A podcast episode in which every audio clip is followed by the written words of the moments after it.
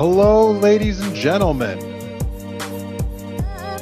I am the host of Independent Thought. My name is Desmond Price. No matter where you are in the world, I want to thank you for giving me a few minutes of your day to hear my thoughts. As always, we have a great show for you today. Now, here are our topics. Welcome back to another episode of Independent Thought. My name is Desmond Price. For today's episode, we're going to be talking about lead pipes here in the United States of America. And for this episode, I'll be bringing you content that is from several news sources, including Bloomberg, Vice News, The Hill, WTTW News, and Vox. So, lead in the water supply. You've heard this story before. We have all heard about what's happened in Flint, Michigan. I'm sure that a lot of you have watched documentaries about what's happened in Flint, Michigan. And so you're probably asking yourself, Desmond, what are we talking about today? Because I'm already well aware that lead in drinking water is a huge issue. Well, I'm aware of that. You probably have heard some of this story before, but allow me to paint a more broad picture about exactly why this is relevant to talk about right now. I'll save that piece for the end here. So let's start with a little bit of what's happening in Chicago currently. So I watched a piece that was done by Vice News just a few months ago. It was a really great piece. I'm going to link that video in the description below. I recommend that everyone check it out. They focused their video on a part of Chicago called Little Village. Now, according to some studies that were done by the Chicago Metro Agency for Planning, it said that 90% of the homes within this area of Chicago called Little Village had lead pipes that that were for their drinking water. Now, I was pretty disturbed to hear that fact just right off the bat because I thought that, you know, maybe maybe this is me just being crazy, but I thought that, you know, we didn't really have that much of an issue with lead pipes in America. I know that there were some places, you know, in Vermont and Michigan and South Carolina that have lead pipes, but I was a little surprised to find out how much more widespread this was, not just in Chicago, but all over our country. But let's just focus here on Chicago for a second here. 90% of the homes in Little Village, again, have lead pipes for drinking water. Now, when these pipes are disturbed, damaged, or the water is stagnant, the lead can leach into people's drinking water. Now, this can cause damage on multiple levels for everyone who drinks this water, but especially in children. In fact, children can absorb four to five times as much lead as adults. So, this is incredibly harmful for any child to come into contact with. It can cause things like memory loss, learning disabilities, behavioral issues, just overall, so many different forms of brain impairment for young children. And this not only affects children who drink water directly, but this could also be affected by, you know, adults, women in particular, who can drink water that's contaminated with lead. That lead can be stored in their bones. And then when they later become pregnant, the lead that's in their bones can actually impact a young child while still in the womb. And the child can get lead poisoning that way, which I was completely blown away by hearing that that was a possibility, something that I had personally never heard of before. Not only that, but I also did not know that there's currently there is no cure for lead poisoning whatsoever. From what we know, there is no cure and the damage is permanent. So this is a huge issue. Lead pipes here in this country causing untold amounts of damage. And for the large part, I feel like this is an issue that just kind of skates underneath the radar, both literally and figuratively, because these pipes are underground, most people aren't thinking about whether or not their water is safe. We just all assume that these things are safe. We all assume that the water that we have in our homes, in our businesses, in our schools, that these things are just safe. But apparently, they are not everywhere in this country. The city of Chicago, for reasons unknown, actually required that all of new homes being built within the city up until 1987 actually have lead pipes installed in them. Coincidentally, this is actually one year after Congress banned lead from being in piping in 1986. And so I'm actually going to play a quick clip because I want to just kind of go a little bit more into detail about just how widespread the lead pipe issue is in the city of Chicago. So here's a clip from from Vice. Check this out. The city required lead pipes in new homes until 1987. So Chicago has an estimated 400,000 lead lines, nearly six times more than the entire state of California.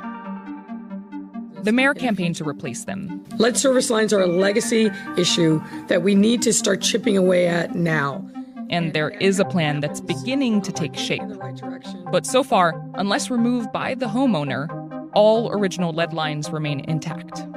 And the city estimates that, including restoration, it could cost between $15,000 and $26,000 per line to replace.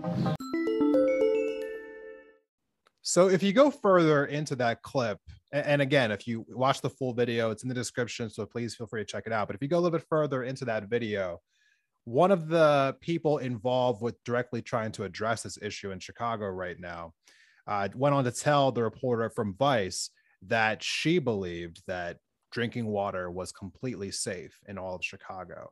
But I, I think that's a little bit of a misnomer here because the city itself, you know, uh, the Department of Water Management went through the city of Chicago, not just in Little Village, but throughout the entire city and tested at random 3,300 homes last year for lead levels you know, anywhere across the city. And 64% of homes in Chicago that were tested during this during this test came back for having elevated levels of lead within the drinking supply.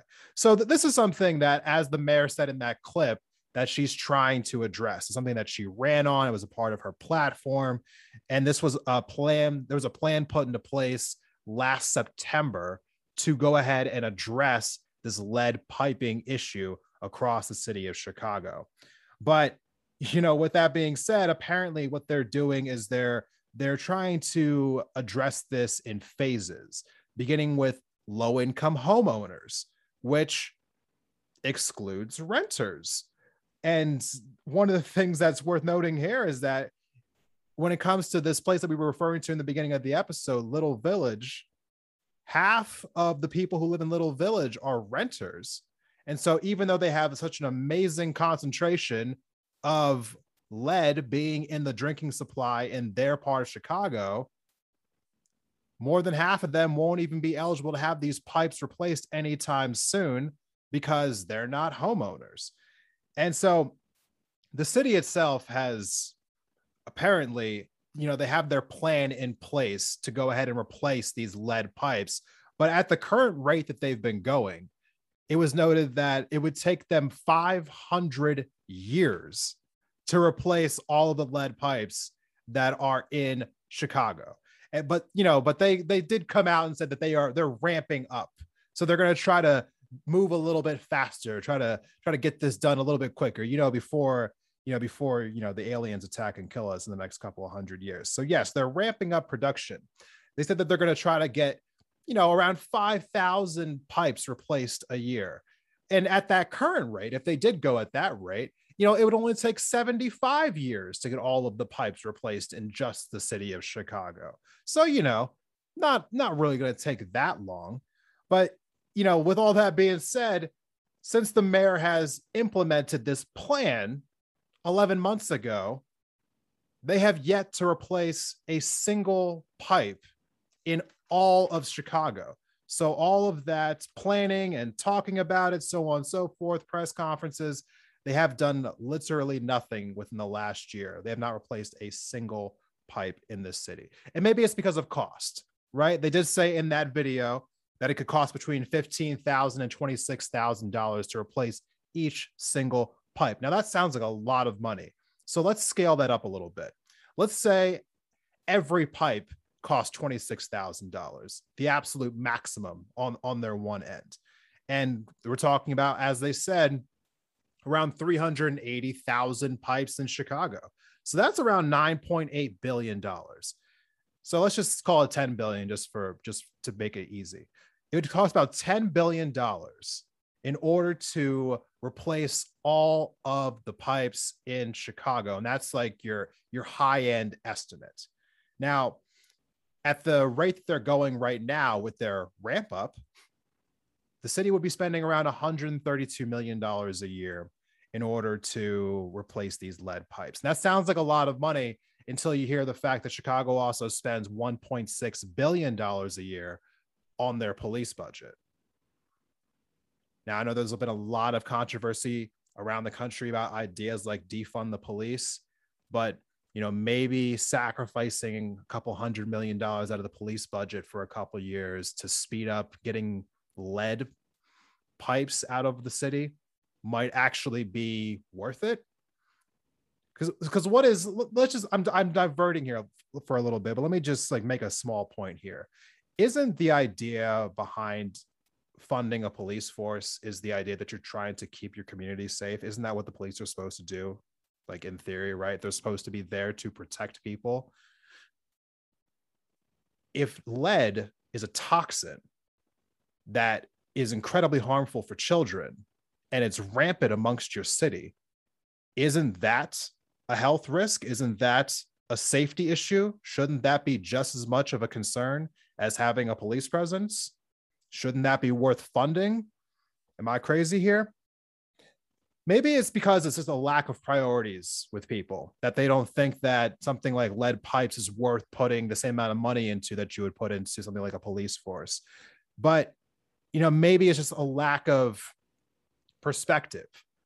In the 1950s when polio was ravaging america and there was around 60,000 cases of polio a year within children across the country our nation led this national vaccination push.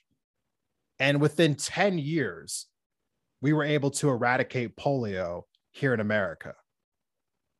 But if you look at what we were able to do then when we were worried about the safety of our children and compare that to what we now do with lead, there's, there's absolutely no comparison. Between 1999 and the year 2010, 1.2 million children reported to have elevated blood levels, blood lead levels and that was with 12 states not even reporting any of their information.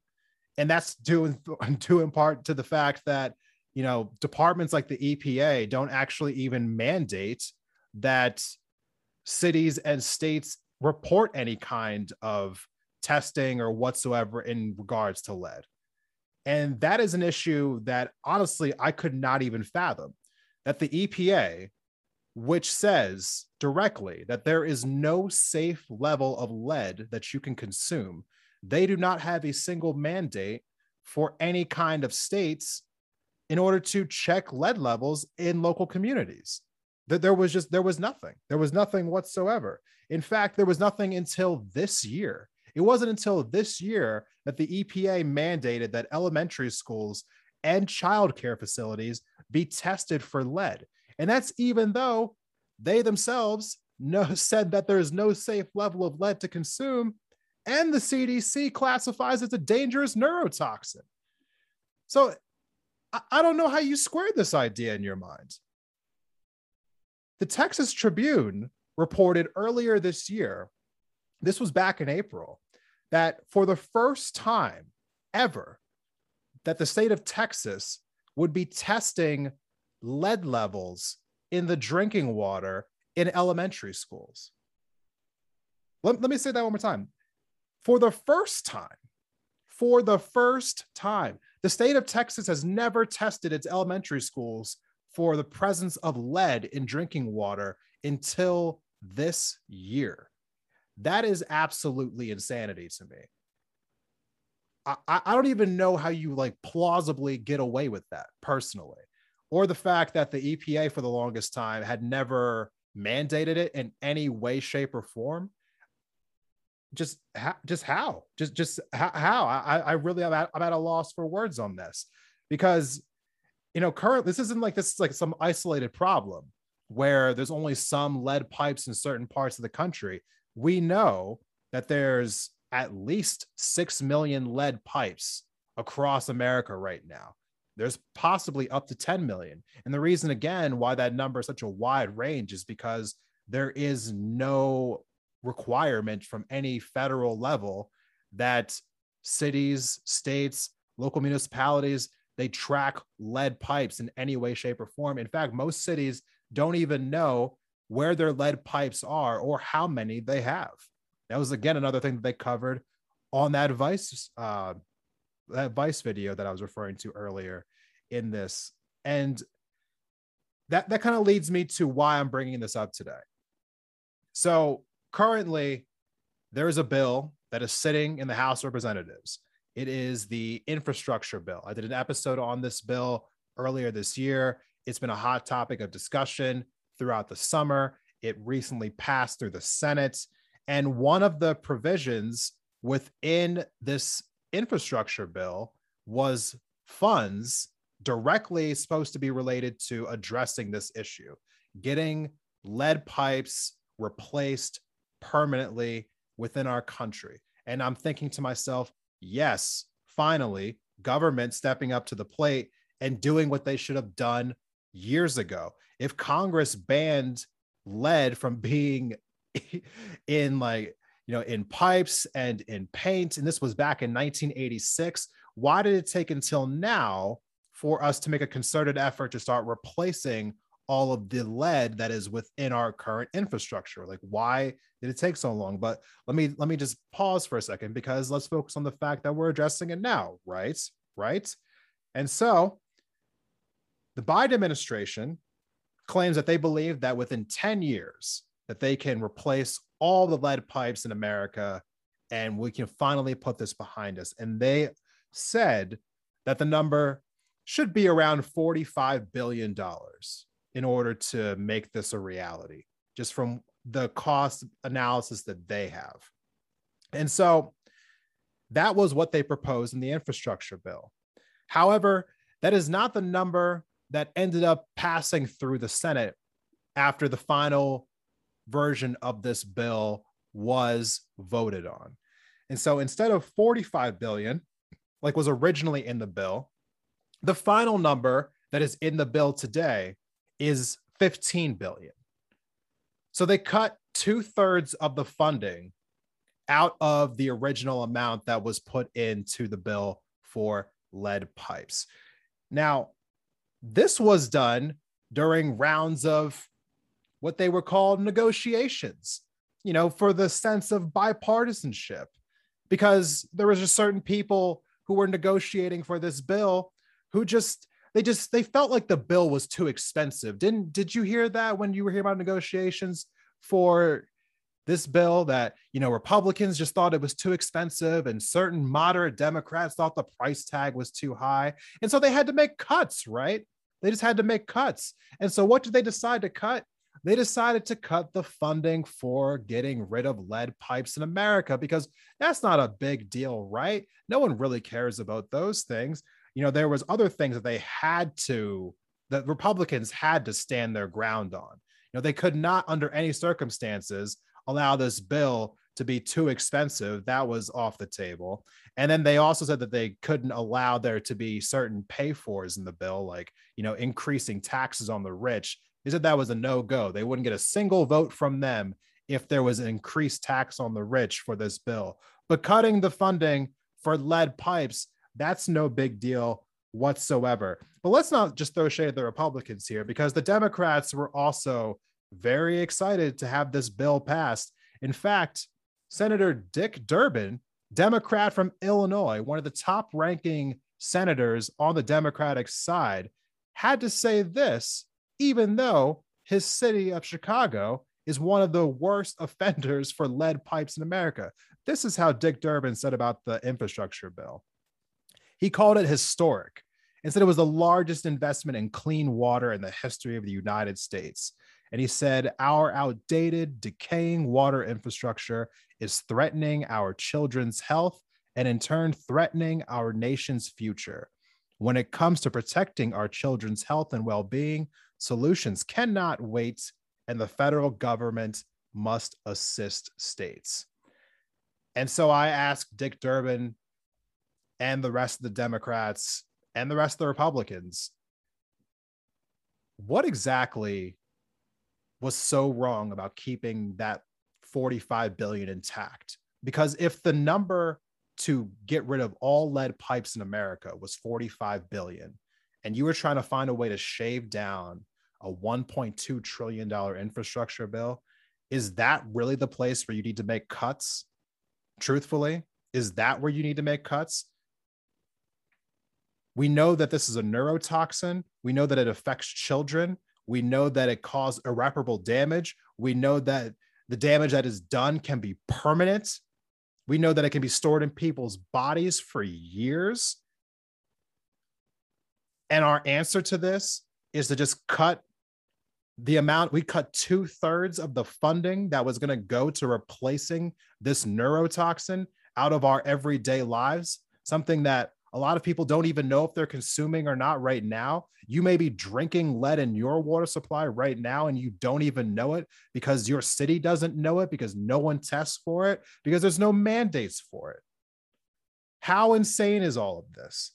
Now, they could easily remedy this, right? The cost to replace all of this is just $45 billion. That sounds like a lot of money until you know that we give about $20 billion a year in subsidies to, to the oil and gas companies. We could just withhold money from them for three years, just three years. And we would have all the money that we would need for to pay to replace this so that there would no longer be a toxin in our water supply that is poisoning people. Or, or even better, what if I told you that our defense budget for this year was $733 billion. You'd probably say that that's a crazy high number because you'd be absolutely right, because that number in and of itself would be 40% of the total amount of money spent by every single defense budget on the entire planet Earth. And that's what we spend in one year. And 733 billion is actually what the number would be if we took 45 billion out of our budget in order to in order to fund getting rid of lead pipes in America because the actual defense budget for this year is 778 billion dollars not for 10 years not for the next century for the next year and we're not even at a, we're not even in a single war right now does the defense budget really need to be that high can we not take 45 billion out to make sure that children in America aren't being poisoned by a neurotoxin every single year? This is absolutely insane to me. Like, like truly, this is this is not a historic investment in the water of our of our country the way that Dick Durbin said. This is actually this is what I would call a bipartisan fail right now. Because right now we have Democrats in Congress who are talking about how we need to make sure that all kids go to school wearing masks because we need to protect them. And then earlier this year, we had Republicans talking about how they needed to protect women's sports and children, you know, by putting through all of these all these bills that were, you know, just going after trans kids all over the country. So Democrats and Republicans say that they both care about protecting children, but when it came time to protect children in the form of getting rid of lead pipes here in America, they both epically failed and pat each other on the back for it and then called it bipartisanship. And I called them both fucking hypocrites. And that's the reason why we're talking about this today. Because right now, we are sitting here watching a government that has all the power in the world to get rid of something that is literally poisoning our nation and they chose not to do it. And it really wasn't that much money at the end of the day when you consider what it's actually doing to people. In an era where so many people question why people don't trust the government. That is a conversation that's been flying around for the last year in regards to COVID, in regards to the vaccines. Why do so many people not trust the government? Why do they not trust the government? Maybe you look at a story like this and then ask yourself that question again. Why don't people trust the government? Maybe it's because they have the power to truly impact our lives at the drop of a hat and it gets just pushed aside for the sake of bipartisanship and budget cuts. And with that, we're going to take a quick break and we'll be right back with my guest for the day, for my guest for the week. Stay tuned.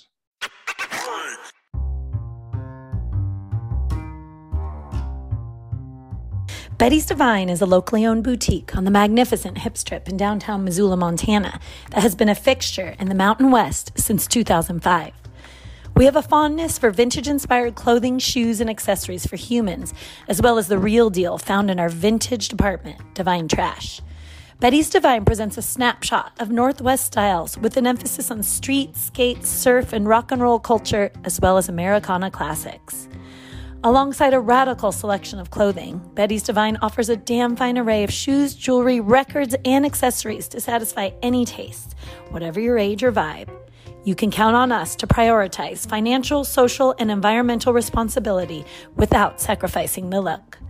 Visitors enjoy a lovely atmosphere, dreamy tunes, and the best customer service in the West.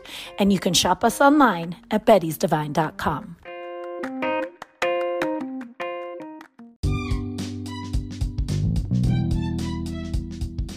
Indie Thought listeners. Has this past year helped you rediscover your creative and crafty side? Well, then you're going to love our sponsor for today's episode. Bathing Beauties Beads is a full service bead shop in the heart of downtown Missoula. Whether it's seed beads, semi precious stones, vintage beads, or just materials to make a project, they have something for every person and every price range. Not from Missoula? Don't worry. They have an extensive online store and they will ship directly to you. Whether you're a beginner or a pro, they'll welcome you and help you make your next project a reality. You can find them online at Bathing Beauties Beads on Instagram and Facebook or at bathingbeautiesbeads.com. And don't forget to use offer code Independent Thought at checkout to save 15% on your order.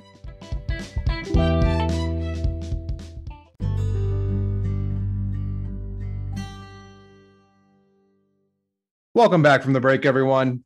Thank you for sticking with me through another episode of Independent Thought. My guest for this week is a good friend of the podcast, Australia. Thank you for coming on the podcast today. How are you doing? Thank you for having me, and I'm doing okay.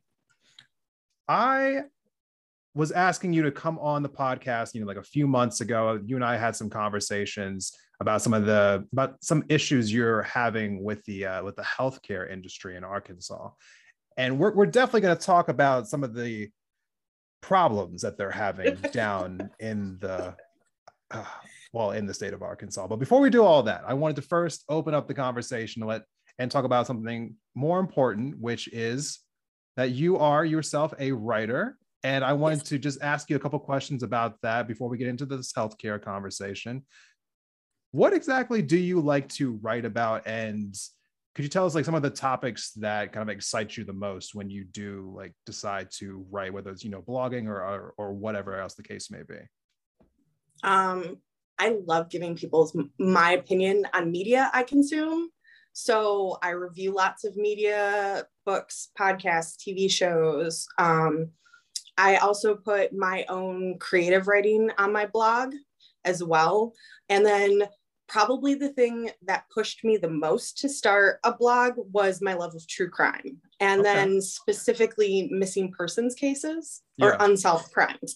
Um, I love unsolved crimes. However, I've gotten a real passion in the last few years with learning about human trafficking and all of that and making missing persons cases a huge part of my writing. Right. So every Wednesday and Saturday on my blog, I highlight either a Doe Network profile or someone off of the Charlie Project that's missing.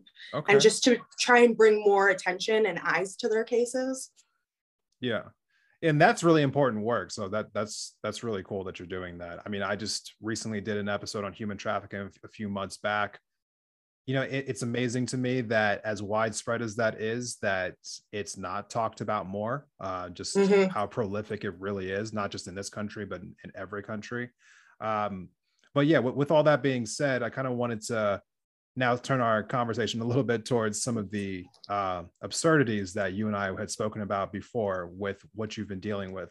Uh, just for reference sake you are down in the state of arkansas correct Yes, And- the lovely natural state. yes, and you've been having some issues with the healthcare system down in Arkansas that you said were a little bit different than what you experienced growing up in a state like Illinois.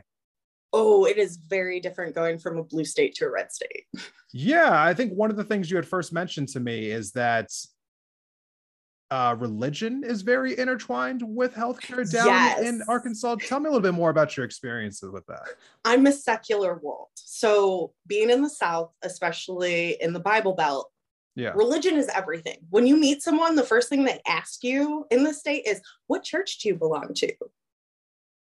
Not, not anything, what church? That's the first thing you're asked. And if you respond, Yeah. I'm not a part of any church, like the look you get is just a, What heathen are you?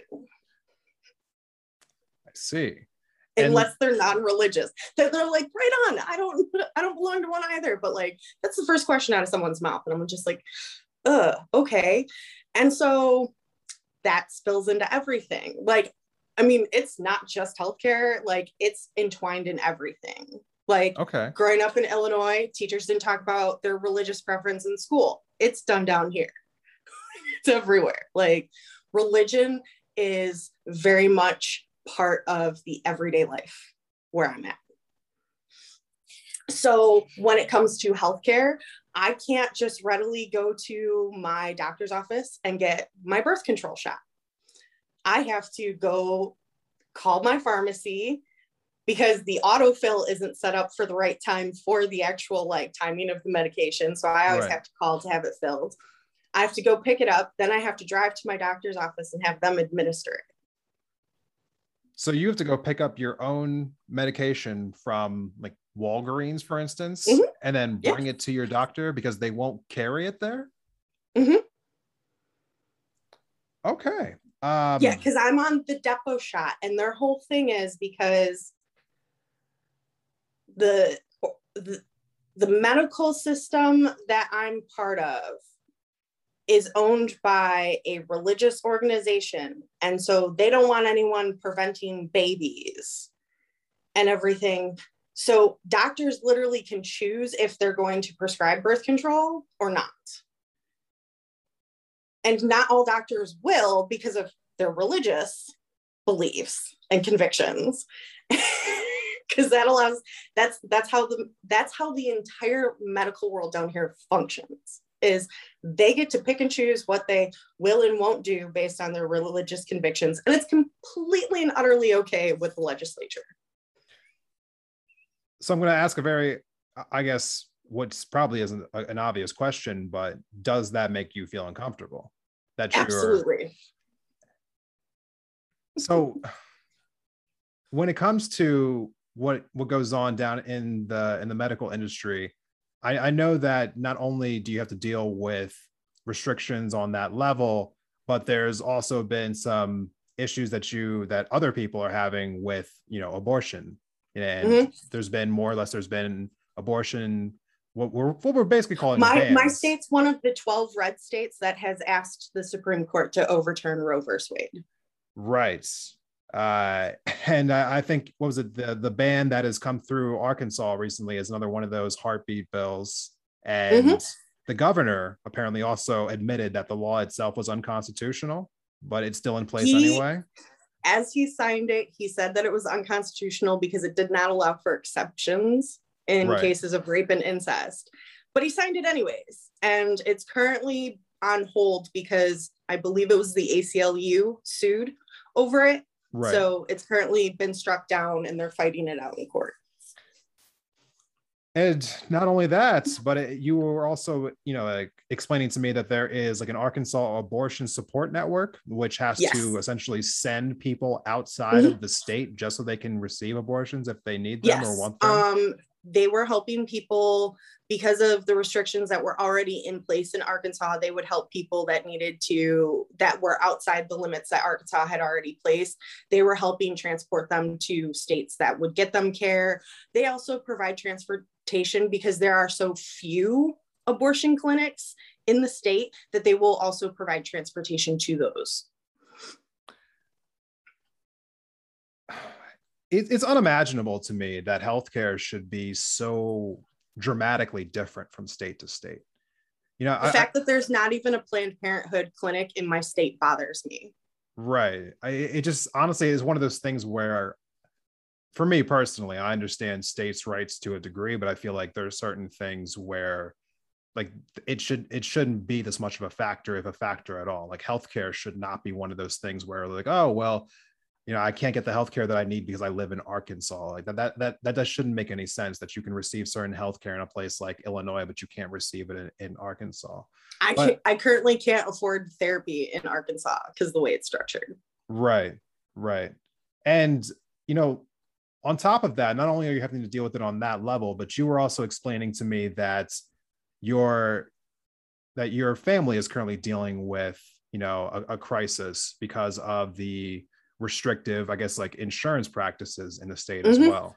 Uh, can you tell me a little bit about that story, if you're willing to, and just how Sure. exactly that's impacted like you and your family? Sure. Um, I had a family member who had a mental health crisis, and you know, being on state aid, it's not the greatest insurance out there. Right. And so they initially were in a crisis facility and it it was obvious they needed longer care.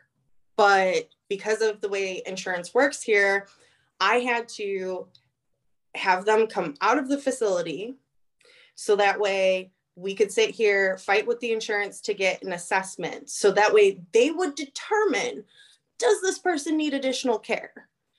Okay, so we go through this assessment, and then I guess there's tiers to this and Right. everything. So depending on what tier you are, is what they'll pay for. And so we go through this assessment. It mind you, it takes two weeks to get the assessment. Then it takes, you know, anywhere from two to three weeks after the assessment's done for them to make their determination.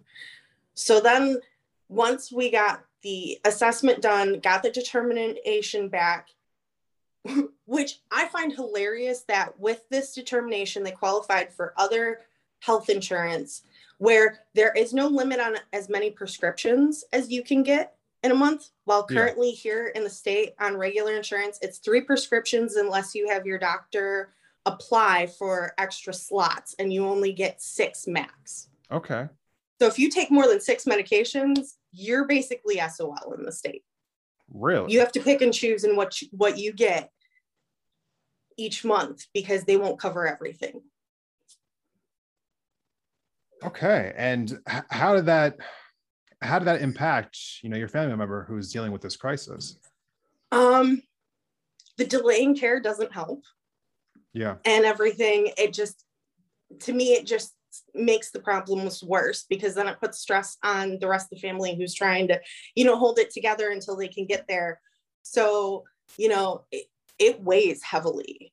Right. but you know thankfully with this new insurance they're able to go into the facility for a longer period of time. Um they don't have to pay you know there's no cost now. So if they're insured they also have a care coordinator for the family member. So like if I don't feel they're getting the care they need or whatever, I can call the care coordinator and be like, hey, we're having these problems. Can we change facilities? Right. and they'll arrange that. But but you know, I had to pull teeth to get them into a facility to begin with. And it's like, you know, why can't we all just, you know, have a care coordinator that just makes our lives easier? Because that, you know, once that went into place, you know, that because they started making the calls Yeah. they started hounding people for answers and responses and things. So the rest of us didn't have to. Right. and, and it's just like I shouldn't I shouldn't have to jump through all these hoops to get someone to like help. and do something. And the saddest part was the care coordinator and their supervisor cared more about trying to get me help than anyone else around. Right. That so I was the, asking for help. So the facility was able and willing to help, but everyone else involved was kind of just more or less. No, no. The insurance was willing to do what they could to help me. The facility okay. blew me off. Oh, I'm kept sorry. telling the insurance that they would call me to set up things but that took two extra weeks. um, people were telling me to call crisis lines. I would call crisis lines, and they're like, but you're not in immediate danger, so we're not going to do anything. I'm just like, yeah, is that a complete loss? It's it's horrifying because you know, personally, whenever whenever I hear about conversations involving in and around healthcare, the conversation is always about the cost, right? Mm-hmm. So we always talk about, well, is healthcare affordable? Is healthcare putting people through bankruptcy? You know, th- those are all very valid conversations because the cost of healthcare is enormous, but mm-hmm. quality of healthcare is not talked about enough because there are such distinctions depending on where you are. It feels as though there are just certain people in our country who are not getting adequate healthcare all over the place, especially when you're going through a time of crisis. And unfortunately, it does seem like this again, you know, it seems very state to state, where certain states just seem to have better healthcare facilities than others. And it doesn't make well, a whole lot of sense. We're also having the issue where they can't keep their facilities staffed enough. Right. So, like, recently when i had to cancel our interview the last time i had a sinus infection where i wound up with a swollen lymph node like in my arm here to where like i couldn't move my arm it was so painful we called the doctor's office to get me an appointment they're like yeah you have to go to walking clinic because we don't have any appointments and we're understaffed so like you have to drive 30 minutes to the clinic yeah the, the healthcare industry um, does not seem like it's functioning the way it's supposed to down in Arkansas. I also don't understand how people who work in healthcare can deny science. Because we're having protests outside of our hospitals lately. Wow. That is that is a whole nother can of worms. But you know, I I really appreciate you taking the time to come on and kind of like talk to me about what's going on here, especially, you know, the in it again, it, feels like there's certain states like Arkansas that don't really get any coverage being talked about, um, issues that they're having, you know, the differences between what's mm-hmm. happening mm-hmm. in a state like that and states elsewhere. It feels as though our national conversation always seems to focus on the same five or six places, more or less. It- it does and it's really scary because i have family in other states so i follow other state news and everything like that and it's surprising to me how much other states pop up in my news than my own state where I reside. And I'm like, right. why is no one talking about what's happening here? right. And, and it shouldn't be we, that we way. hear more about Texas than we do about Arkansas. And Arkansas and Texas are like buddy buddy and might as well be friends in this whole thing. Right. Yeah, so I I really do appreciate you coming on and taking the time to kind of explain to us some of the issues that are going on down in Arkansas. And you know, for those who are interested in connecting with you a little bit, uh, is there a place where they can find you on social media or a place where they might you be can, able to find your writing? You can find me on Facebook, Twitter, Instagram. Um, my Facebook is TS Hathaway. I use that name also on Instagram. My Twitter is Widget 2009. Okay. Well, thank you so much for coming on today. I really do appreciate it. You're definitely welcome back on in the future. For everyone else, I'll be right back after a quick break with my final thoughts of the day. Stay tuned.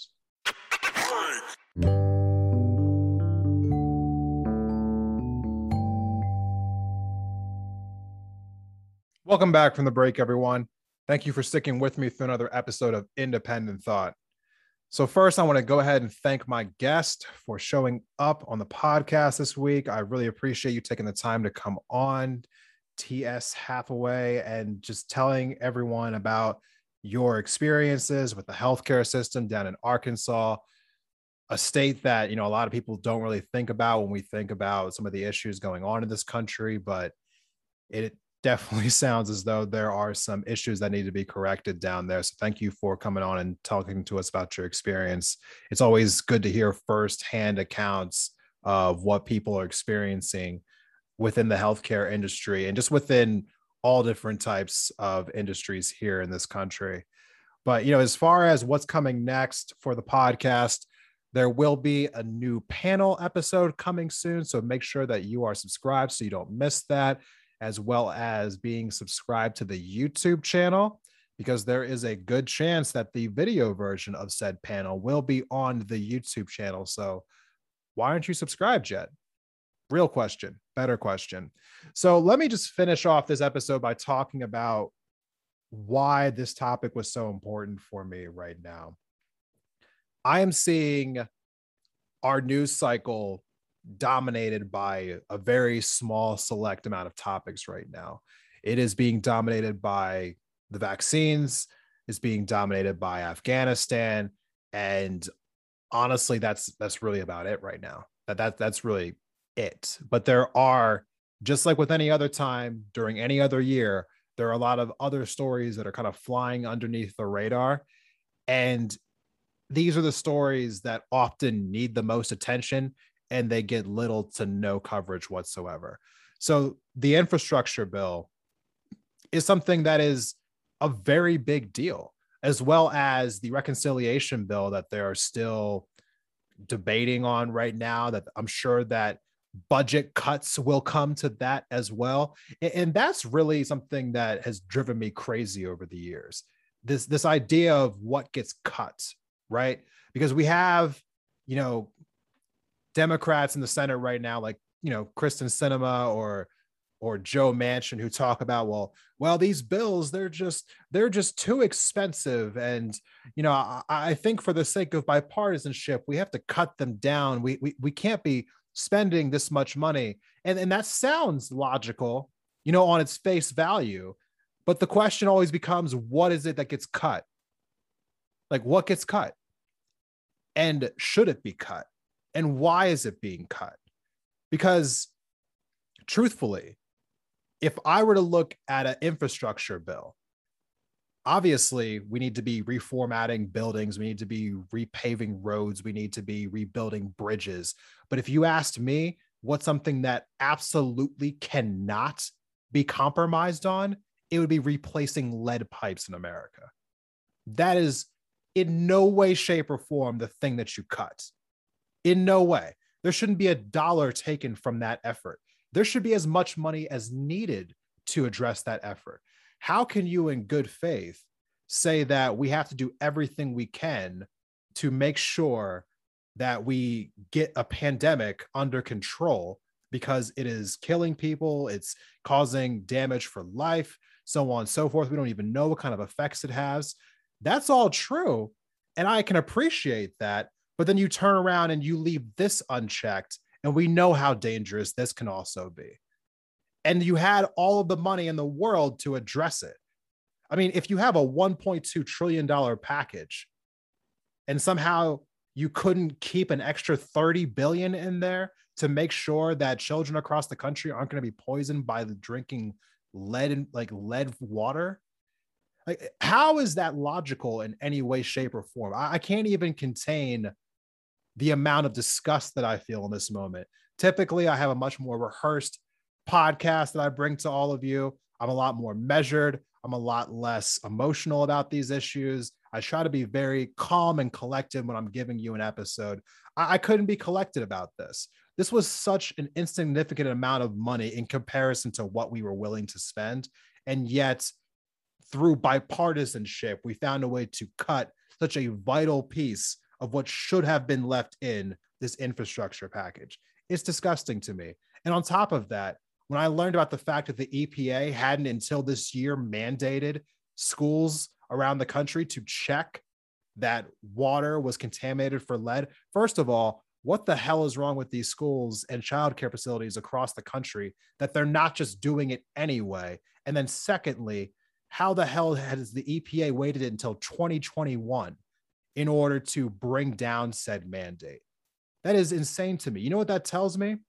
That tells me that when President Obama was in office and he saw what was happening in Flint, Michigan, and then took a trip to said Flint, Michigan to talk about how egregious it was that that was happening up up there in that state that he went back to Washington D.C. and at that time did not direct the EPA to make that a mandate then. That's what that tells me is that he saw all this happening and that his EPA did not do everything that they could to address this issue. This, this, shouldn't have been dragging on this long. This should have been a standalone bill with unanimous consent across the board. Who in their right mind can say that they are here to protect us and they are allowing this to prolong for as long as it is? And truthfully, it's just really not that much money in the grand scheme of things. $45 billion is a drop in the hat when you think about how much money we spend every year on our military while we're not in any active wars whatsoever. There is no logic to me whatsoever. Joe Biden is currently, you know, he ran on a platform of build back better. That was his slogan. That was what he wants to do. That is apparently the goal of his administration. And you can't look at me in the face and make it make sense about how you allowed this to not be a part of your transformative infrastructure package. I'm just not buying it. That is absolutely gross to me. If if you have thoughts on this episode or you feel a little bit differently than I do or you want to add some context to what you think my opinion about all of this is, please feel free to DM me, Twitter, Instagram. Tell me your thoughts. Let me know how you felt about this episode. Thank you to everyone who listened this week. I'll see you next week. Have a good one.